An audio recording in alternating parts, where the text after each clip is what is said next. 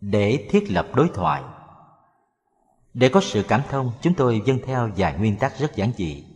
Dù cho người bạn đọc của chúng tôi là phật tử hay không phật tử, chúng tôi cũng mời bạn cùng đứng trên một bình diện mà nhận xét và trao đổi. Trước khi mong có sự cảm thông, chúng ta nên nhận định những nguyên tắc căn bản ấy để cuộc đối thoại có thể là cuộc đối thoại chân thực giữa một con người với một con người. Con người không bị ngăn cách bởi hàng rào danh ngôn định kiến. Tôi xin đem một thí dụ ai cũng nghĩ rằng bài tôi đang viết đây là một bài viết về đạo phật do một người phật tử viết. Trên căn bản nhận thức đó, ai cũng dễ nghĩ rằng bài này sẽ cố nói hay cho đạo phật. Bởi không lẽ một người phật tử mà lại đi chê đạo phật và khen một đạo khác hay sao? Chúng ta sẽ bực mình vì nhận xét đó, bởi vì chúng tôi thấy tuy nó là một sự thật, nhưng là một sự thật rất tầm thường. Khi tôi mở miệng bắt đầu nói hay cầm bút bắt đầu viết, người bạn tôi có thể nói rằng, thôi đi, tôi biết anh muốn nói gì rồi anh lại sắp nói với tôi đạo phật hay như thế này. Đạo phật cần như thế kia chứ gì? Không có cảm thông gì hết. Mục đích của anh là để thuyết giáo cho tôi nghe, để khiến tôi có cảm tình với anh, với đạo của anh. Tôi thấy rằng một sự trao đổi cảm thông chân thật chỉ có thể có giữa hai người tự do. Anh thì đã bị buộc vào đạo phật rồi. Anh không còn tự do nữa. Và hệ cái gì anh nói ra sẽ chỉ là để bên vực cho đạo của anh người bạn của tôi có lý, tôi phải công nhận như vậy. Và anh, có lẽ anh cũng phải công nhận như vậy. Nhìn vào cuộc đời, nhìn vào sự thật thì biết. Sự thật tầm thường quá khiến chúng ta buồn bã, chán nản và có khi khinh ghét, ghê tởm nữa. Nhưng mà chúng ta thấy phẫn uất. Không lẽ sự thật là chỉ tầm thường như thế thôi sao? Tuy nhiên, lối nhìn đó là lối nhìn chung của mọi người, căn cứ trên khuynh hướng nhận thức của lý luận hình thức. Trong duy thức học của đạo phật, lối nhận thức ấy gọi là biến kế sở chấp. Một lề lối nhận thức đóng khung trong một sự mê chấp vào nguyên tắc đồng nhất của sự vật. Sự vật không đồng nhất trên thời gian, vô thường, cũng như trên không gian, vô ngã. Chúng ta thử xét lại vấn đề xem sao. Có một bữa đi ngoài đường, tôi gặp một người ngoại quốc. Ông ta dừng lại hỏi tôi, ông là người phật giáo phải không? Tôi trả lời vâng. Ông ta nhìn tôi một lát rồi gật gù có dễ hiểu. Rồi chúng tôi chia tay nhưng câu chuyện không giản dị như vậy. Khi ông ta đi rồi, tôi mới ngồi suy nghĩ, băn khoăn, không hiểu ông ta gật gù về chuyện gì. Không biết ông ta đã xây dựng những gì trong trí óc ông ta trước khi gật gù. Thế nào trong trí óc ông ta cũng có một hình bóng, một khái niệm về đạo phật tổ hợp nên cho một ít điều ông ta đã thấy, đã nghe và đã tưởng tượng. Cái hình bóng ấy, cái khái niệm ấy mà ông ta đã cho là đạo phật chắc chắn không giống cái mà tôi cho là đạo phật mỗi người trong chúng ta có một nhận thức khác nhau về đạo phật, tùy ở kiến thức, khả năng lĩnh ngộ và óc suy luận của ta. Nói một cách khác hơn, mỗi người trong chúng ta có một đạo phật và có bao nhiêu người thì có bấy nhiêu đạo phật. Trong lúc ấy thì đạo phật tự thân nằm ở đâu? Và có dính líu ít nhiều với những đạo phật trong nhận thức của chúng ta không? Cái đó chúng ta không hiểu được, bởi vì chúng ta chưa thoát khỏi ý thức suy luận chủ quan của chúng ta chỗ sai lầm là tưởng rằng bao nhiêu nhận thức của chúng ta về đạo phật đều phản chiếu đạo phật tự thân. Kỳ thực, có những nhận thức mệnh danh là về đạo phật mà thực không dính dáng gì đến đạo phật hết cả. Nhưng anh có quyền gì và anh dựa vào tiêu chuẩn nào để nói rằng nhận thức đó không dính dáng gì đến đạo phật, trong khi anh nói rằng không thể vượt khỏi ý thức suy luận chủ quan của anh? Tại sao anh lại đoan quyết được rằng nhận thức của anh về đạo phật là gần với đạo phật tự thân hơn cả? Người bạn đọc có thể hỏi như thế. Tôi công nhận đó là một câu hỏi thật thông minh và xin khất lại ít lâu trước khi trả lời. Nhưng mà tôi xin nói rằng, tôi không bao giờ dám đoan quyết rằng nhận thức của tôi là gần với đạo phật tự thân hơn cả. Tôi chỉ dám nói rằng, trong lịch trình kinh nghiệm tâm linh, nhận thức hiện thời của tôi về đạo phật, so sánh với những nhận thức của tôi về đạo phật trong quá khứ, đã ít ngây thơ và tôi tin là vì ít ngây thơ hơn nên cũng có thể gần với đạo phật tự thân hơn. Thôi để tôi gắn thoát cái dòng luẩn quẩn. Tôi trở lại câu chuyện ông bạn ngoại quốc hồi nãy. Có thể khi nghe tôi xác nhận tôi là người đạo phật, ông ta liền nghĩ rằng à ra cái ông này đang mong ước lên niết bàn hư vô tịch diệt đây và đang tự xóa bản ngã của mình để thoát khỏi sáu nẻo luân hồi đây. Thật ra thì chính nội dung những danh từ và những khái niệm diễn đạt trong ý nghĩa kia cũng thay đổi theo nhận thức từng người. Và cùng về một câu nói đó mà mỗi người có thể nghĩ khác nhau. Những chữ niết bàn, hư vô, tịch diệt, bản ngã, luân hồi không có nghĩa nhất định. Xin bạn đừng cười vì sự thật là như thế. Có biết bao nhiêu định nghĩa về niết bàn rồi? Và những cố gắng ấy là để làm nên một việc mà chính phật thích ca đã không làm nổi. Hỏi niết bàn là gì, ngài đã từ chối không trả lời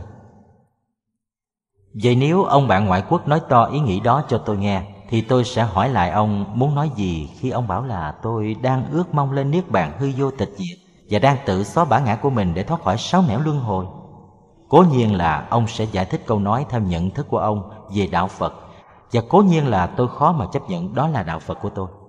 Tôi có thể trả lời, tôi là người đạo phật, nhưng là đạo phật trong nhận thức của tôi, chứ không phải là đạo phật trong nhận thức của ông theo tôi, cái mà ông cho là đạo Phật ấy, nó không phải là đạo Phật mà chỉ là những tưởng tượng của ông về đạo Phật. Ông ta có thể dùng lý luận của tôi để bắt bẻ lại tôi. Ông chắc gì cái mà ông tưởng đã là đạo Phật. Vậy thì trong hai chúng tôi không ai hơn ai thua. Chúng tôi có hai đạo Phật khác nhau, mà đạo Phật tự thân thì chẳng biết theo hùa về phe nào. Vấn đề giản dị như thế. Trong số 500 triệu người tự nhận là theo đạo Phật, người nào cũng nghĩ rằng mình đang theo đạo Phật tự thân và trong số những người có học và nghe nói về đạo Phật, người nào cũng nghĩ rằng đạo Phật là cái đang phản chiếu trong quan niệm mình. Thực ra tất cả đều chỉ là những quan niệm về đạo Phật mà không hẳn là đạo Phật. Trong một tôn giáo có đến hàng mấy mươi tông phái chất chứa không biết bao nhiêu là hệ thống giáo lý và triết học trong một tôn giáo mà con người có quyền tự do phê phán, chọn lựa và sáng tạo giáo lý. Vấn đề quy định cái gì là đạo Phật tự thân lại là một vấn đề càng khó khăn hơn gấp bội. Cho nên ta không ngạc nhiên khi nghe Đạo Phật nói có đến tám dạng bốn ngàn nẻo vào chân lý. Bát dạng tứ thiên pháp môn. Xin cho phép tôi nói rộng ra thêm một ít trước khi chúng ta đặt nguyên tắc thứ nhất. Nhà thần học danh tiếng Paul Tillich trong tác phẩm Systematic Theology có nêu lên ý niệm về một vòng tròn thần học muốn đạt đến chân lý thần khải màu nhiệm. Ta phải đứng ở trong vòng tròn, chứ không phải đứng ngoài vòng tròn. Vòng tròn ấy biểu hiện bên trong, cho những người đã chấp nhận giáo hội và thánh kinh như là những phương tiện duy nhất để tìm đến sự thể nhập chân lý thần khải. Nói khác, cho những người đã can đảm lựa chọn và tin tưởng ở Kitô giáo, những người đứng ngoài vòng tròn thì không thể thấy được chân lý thần khải. Nếu những người đó muốn họ phải can đảm nhảy vào vòng tròn nếu ta xét kỹ ý niệm vòng tròn thần học này theo nhận thức ta đã dùng để xét những người Phật tử, thì ta sẽ thấy vòng tròn thần học ấy cũng không thể nào thiết lập được. Có những người mang danh hiệu là tín đồ Kitô giáo, nhưng mà nhìn vào họ ai cũng thấy hình như những người ấy không đứng trong vòng tròn thần học. Họ là những tín đồ hữu danh vô thực. Trong đạo nào cũng có hiện tượng ấy. Nhưng nếu họ cứ tự nhận họ là người đứng ở trong, ai mà cấm được? Uy quyền của giáo hội, uy quyền của thánh kinh, ai cũng biết là không đủ để quy định thế nào là ở trong và thế nào là ở ngoài. Nhìn vào sự thật, tự khắc, chúng ta biết có hàng ngàn hàng vạn nhận thức về chân lý thánh kinh. Ta dùng nhận thức nào đây để quy định vấn đề trong ngoài và vẽ ra cái vòng tròn khó khăn đó? Theo ý chúng tôi thì không có một tín hữu nào dám cả quyết rằng mình đang tích cực đứng trong vòng tròn cả. Nếu ta nói đến những người biết cẩn trọng và khiêm nhượng trong bước học hỏi và tu luyện của mình tin một cách tuyệt đối rằng mình đang ở trong và kẻ kia đang ở ngoài là dấu hiệu của sự quá chất phát giản dị nếu không phải là ảo tưởng. Theo chúng tôi, đức tin không phải là một sự đạt đạo tới bình an vô lượng, mà là một thao thức thường xuyên hướng đến sự đi tới. Đi tới bằng cách can đảm từ bỏ cái mình nhận ra là sai và chấp nhận cái mình mới khám phá ra được bằng học tập và bằng kinh nghiệm tâm linh trong sinh hoạt tôn giáo. Tin không phải là để được yên ngủ, mà là để chấp nhận đi tới mà đi tới là một quá trình tự quỷ và tự tạo thường xuyên. Một công trình đòi hỏi can đảm, thao thức và khổ đau nữa. Các nhà thần học tây phương hiện nay thường nói đến đức tin như một ân huệ, một tặng phẩm của thượng đế cho con người, mà không phải chỉ là sự lựa chọn và chấp nhận của con người đối với giáo hội và đối với thánh kinh. Trong trường hợp ấy, làm sao ta có thể quyết đoán được rằng ai đã tin và ai chưa tin, ai đã được tặng phẩm đó của thượng đế và ai chưa? Và chính bản thân của mình nữa. Mình cho rằng mình đang tin, đang đứng ở trong vòng tròn. Liệu mình đã được đích thực tiếp nhận ân huệ ấy, hay tất cả những gì mình đang có cũng chỉ là sáng tạo phẩm của một nhận thức chủ quan? Mà nếu có những kẻ hữu danh vô thực, thì sao lại không có thể có những kẻ hữu thực vô danh? Một người kia không biết đến giáo hội, không đọc đến thánh kinh, nhưng nếu sinh hoạt tâm linh phù hợp với chân lý Chúa Kitô thì ai dám bảo rằng người ấy ở ngoài vòng tròn mà không thể tiếp nhận chân lý tối hậu? Cho nên, những ý niệm ở trong, ở ngoài, bên này, bên kia, đạo Phật, đạo Chúa, đều là những ngục tù giam hãm ngăn cách con người. Nếu muốn có một cuộc đối thoại chân thực, ta phải dùng dãy để đập bỏ phá vỡ những cái vỏ cứng ấy của tâm niệm, của thành kiến.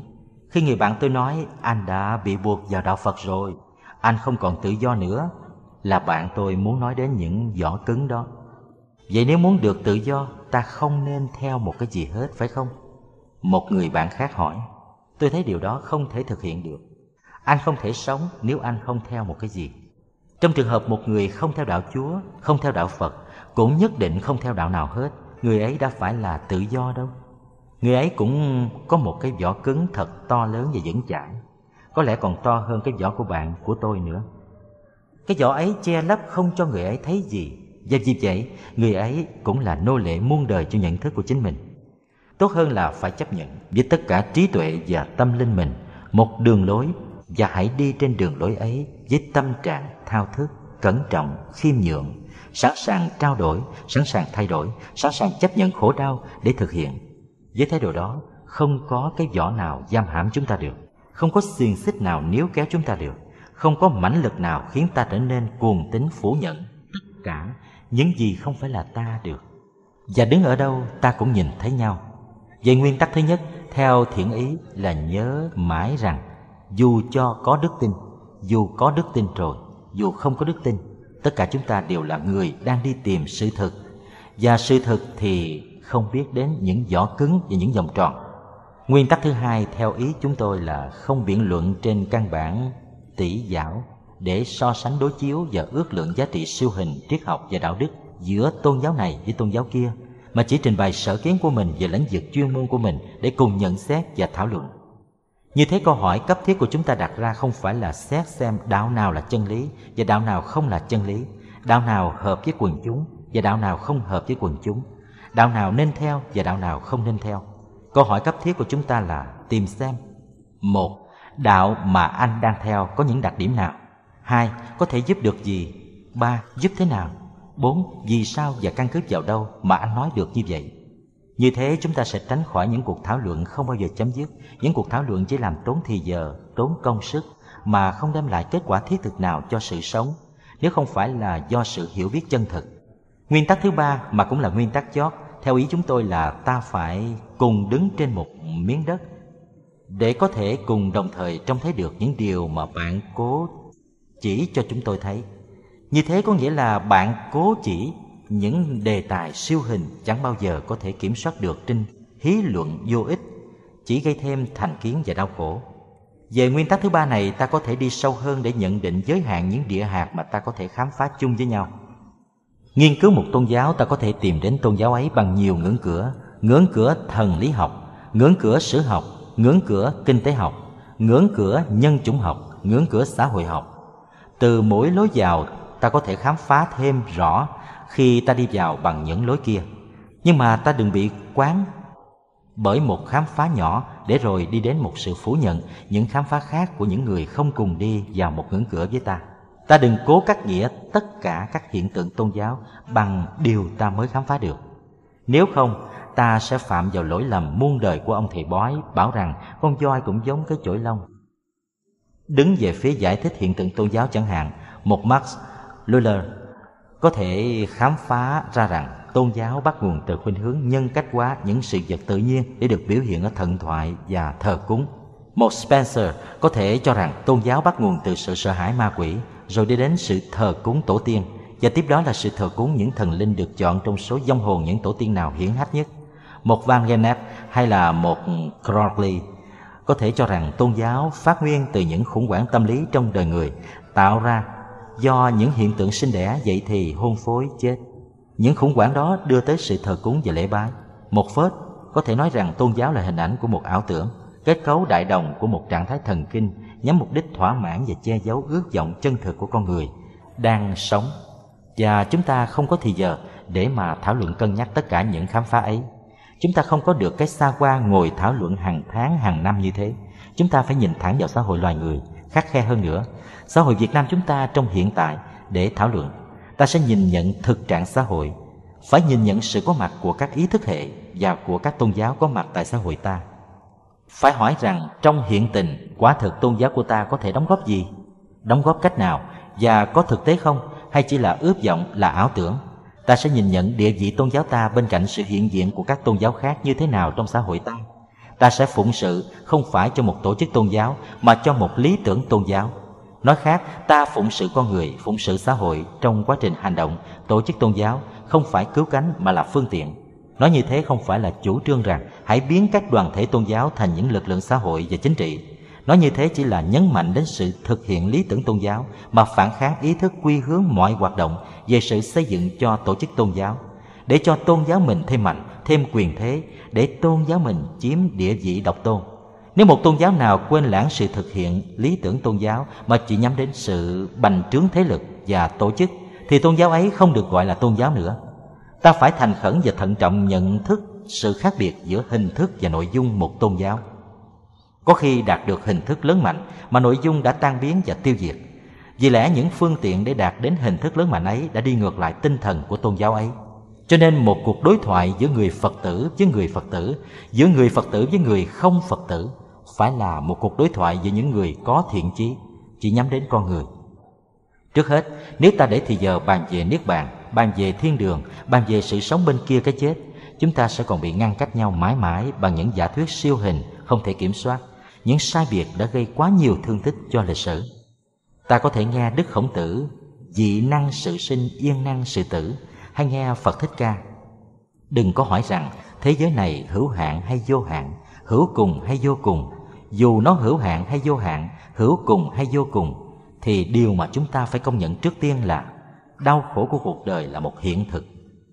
Vì vậy, ta bắt đầu từ sự khổ đau, từ con người mà không phải từ thế giới siêu hình.